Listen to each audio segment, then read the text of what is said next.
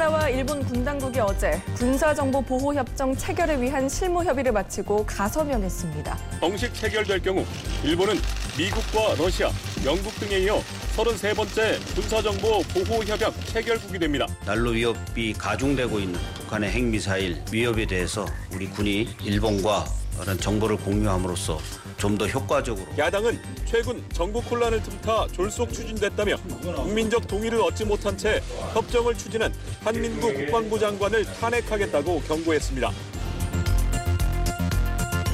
자, 청취자 추정순님께서 질문해 주셨는데요. 혼란한 국내 정세를 틈타 야당의 반대에도 불구하고 국방부가 한일 군사협정에 가서명을 했다는 뉴스를 봤는데요.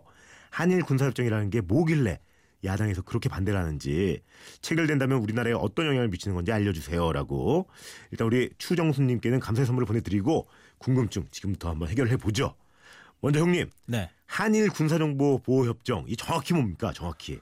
어, 말 그대로 그 단어 안에 모든 의미가 포함됐다고 생각하시면 되는데요. 네. 한일 군사정보 보호 협정 영어로 이제 지소미아라고 있는데요. 음. 이 명칭 그대로 군사 정보를 교환하는 협정이다 이렇게 생각하시면 돼요.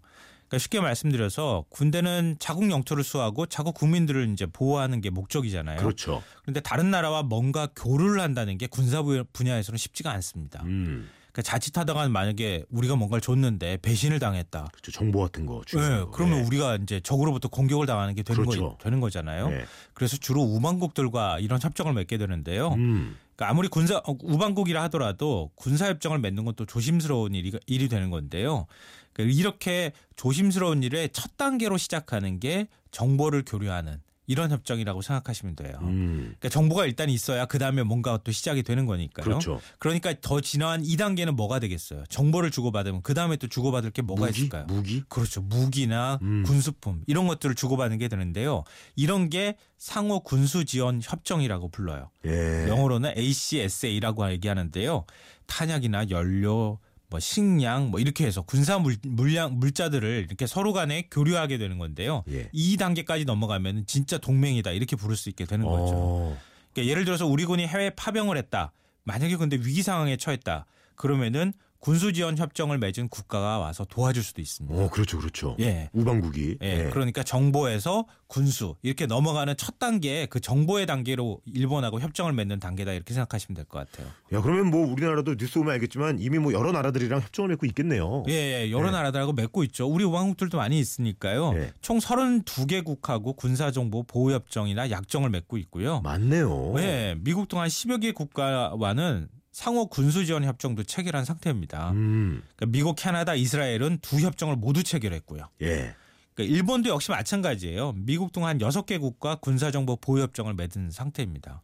이 일본이 처음은 뭐 아니지만, 그러니까 우리는 어쨌든 그 일본 하면 역사적으로 악연이 있잖아요. 네, 그 제2의 을사조약이라고 막 반발하는 분들도 꽤 있더라고요. 맞습니다. 우리 일본 얘기 나오면 좀 알레르기 반응 같은 거확 보이잖아요. 오잖아요. 예. 확, 그래, 확 예. 올라오는 그런 게 있는데 이 역사적인 맥락에서 나온 거죠.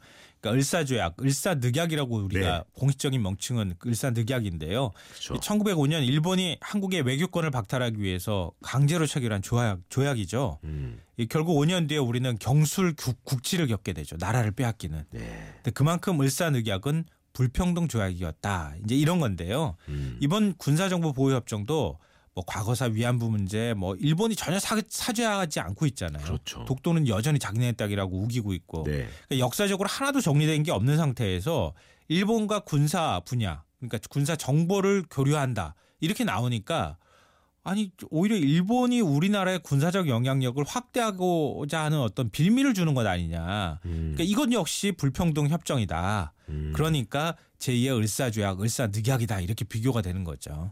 근데 이게 그럼에도 어, 뭐 불구하고 굳이 이렇게 일본이랑 군사 정보 뭐 보호 협정 예, 맺는 이유가 뭘까요?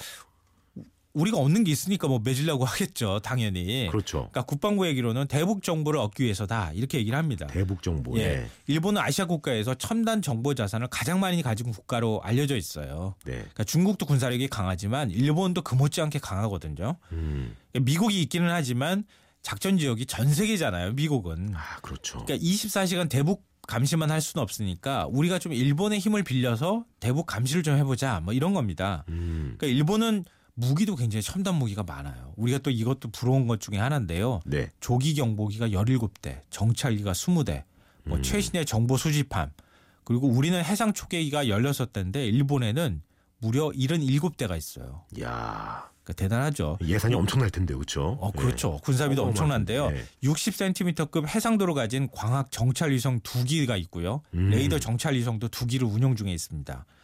그러니까 국방부는 북한 전역의 통신, 각종 신호 정보를 이제 일본이 수집하면 그걸 우리랑 이제 그 교류를 하게 되면은 네. 핵이나 장거리 미사일 발사 동향을 좀 빨리 파악하고 음. 정확하게 파악하는 데 도움이 될 것이다. 이렇게 얘기를 하고 있습니다. 음. 그러면 이렇게 우리야 뭐 이렇게 하고 쳐요. 이런 좋은 점이 있어. 일본도 엄청 좋은 점이 있으니까 하려고 하는 걸 거 아니에요? 그렇죠. 당연하죠. 그쪽은 왜 하려고 일본도 우리나라한테 뭔가 가져갈 게 있으니까 하려고 네. 하겠죠. 예. 우리는 휴민트라고 하는 인간 정보에 일본보다 좀 앞서 있습니다. 인간 정보. 예, 인간 정보라고 하는 게 좀 말은 좀 어려운데요. 쉽게 표현해서 말씀드리면 정보원이 많아요. 아. 북한 관련돼 있는 정보원, 북한 내부에 있는 정보원도 있을 거고 음. 북중 적경지대에 있는 정보원도 굉장히 많고 또 탈북자들도 있잖아요. 예. 그런 정보에는 우리가 강해요. 오. 그러니까 그런 정보가 내밀한 정보를 담고 있는 경우가 있기 때문에 일본 입장에서는 그게 좀 탐난다는 거죠. 음. 그리고 또 하나 이제 지정학적인 요인도 있는데요. 예. 일본이 아무리 절- 정찰 이성을 돌리고 뭐 무슨 뭐 각종 조기 경보기가 많다 그래도 우리나라 상 그 상공에서 뛰어가지고 북한을 감시할 수는 없잖아요. 그렇죠. 멀찍이 떨어져 있어야 되잖아요. 아, 우리가 훨씬 더 감시를 하더라도 가깝게 감시를 할 수가 그러네요. 있어요. 그러니까 예를 들면 휴전선 근처 있는 부근에 뭐 군부대 배치라든가 오. 움직임이람 동향 네. 이런 것들은 우리가 조기 경보기 우리도 갖고 있으니까 예. 우리가 띄운 조기 경보기가 훨씬 더 더 정확하게 갖고 그러네요. 있으니까 정보가 어. 그런 것도 좀 탐이 난다 이런 거죠.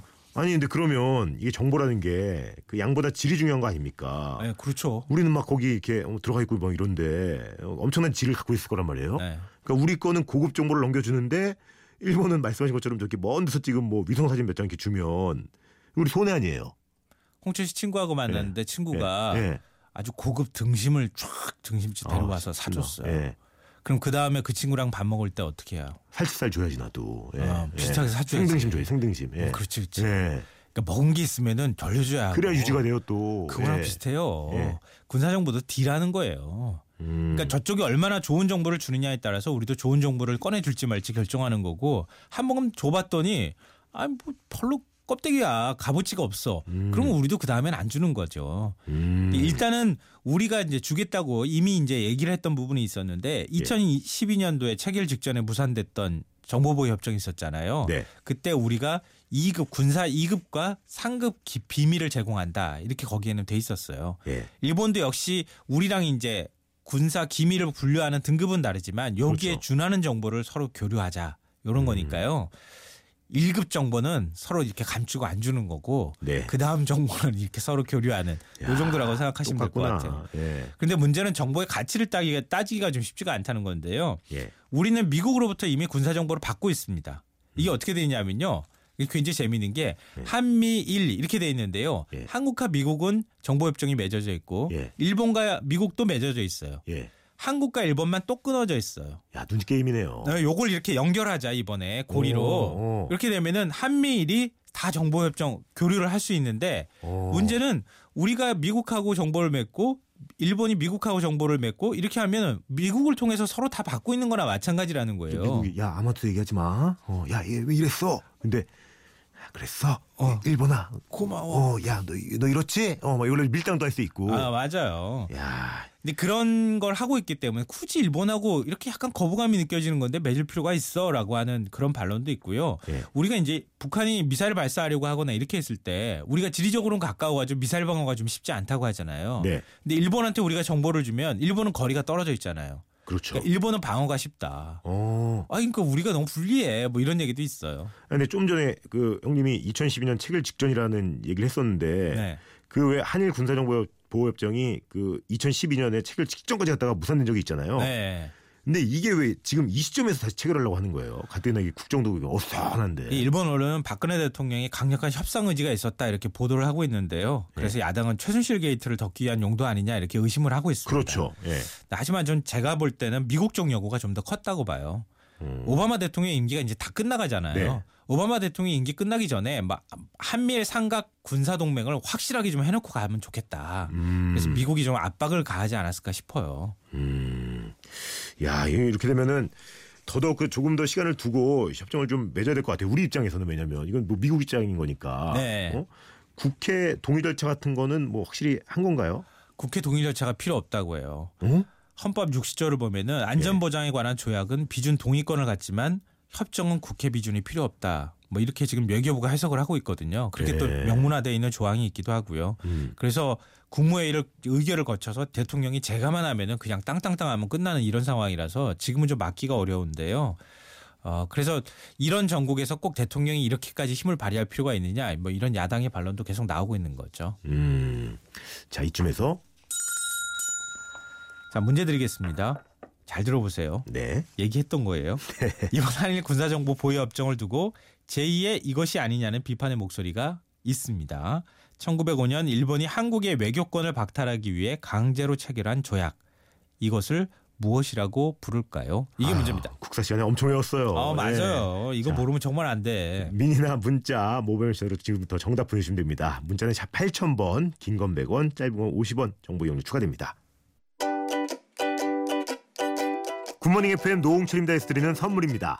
언제나 밥맛 좋은 충주 미소진 쌀에서 쌀, 신선함의 시작 서브웨이에서 샌드위치 교환권, 신라스테이 구로에서 조식 포함 호텔 숙박권, 웅진 플레이 도시에서 워터파크 4인 가족 이용권, 파라다이스 도고에서 스파 워터파크권, 서점다운 서점 영풍문고에서 문화상품권.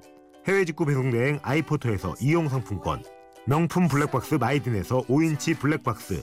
75가지 영양소 얼라이브에서 멀티비타민 원료까지 생각한다면 고려은단에서 영국산 비타민C 농협 홍삼 한삼인에서 홍삼 스낵 골드 엄마의 마음을 담은 글라스락에서 유리 밀폐 용기 세트 더 페이스샵에서 더 테라피 오일 블렌딩 크림 대한민국 면도기 도르코에서 면도기 세트 이태리 명품 로베르타 디 까메리노에서 차량용 방향제, 큐원 상쾌한에서 간편한 숙취해소 제품, 주식회사 홍진경에서 만두 세트, 교동식품에서 하우촌 탕류 세트, 건강식품 전문 GNM 자연의 품격에서 마키베리 파우더, 주식회사 예스폼에서 문서 서식 이용권, 내일 더 빛나는 마스크 제이준에서 마스크팩, 다이어리가 예쁜 텐바이텐에서 기프트 카드를 드립니다. 오늘의 문제 정답은 을사늑약이죠. 김성수님, 하혜근님, 최진호님, 7287님, 6994님, 1822님 선물 올립니다. 아 우리 형님 또 오늘도 아, 잘 마감이 됐네요. 근데 저 너무 억울해요. 왜요? 저도 클래식 코너처럼 음악 깔아주면서 시사하면 안 이러지 되나? 마세요. 정보가 있잖아요. 아, 그래도- 이게 있어 보여. 아, 너무 딱딱해 무거워. 지적이야, 지적이야 나도 형님. 음악 좀 예. 깔아줘요. 깔리잖아, 지금 깔리잖아요. 노래 한 곡 뽑으세요 그러면. 예. 왜 안녕. 내가 노래를 불러? 감사해요. 10초 남았네. 고맙습니다. 감사합니다. 여러분 하고 싶은 거 하고 싶은 거 하세요. 뿅.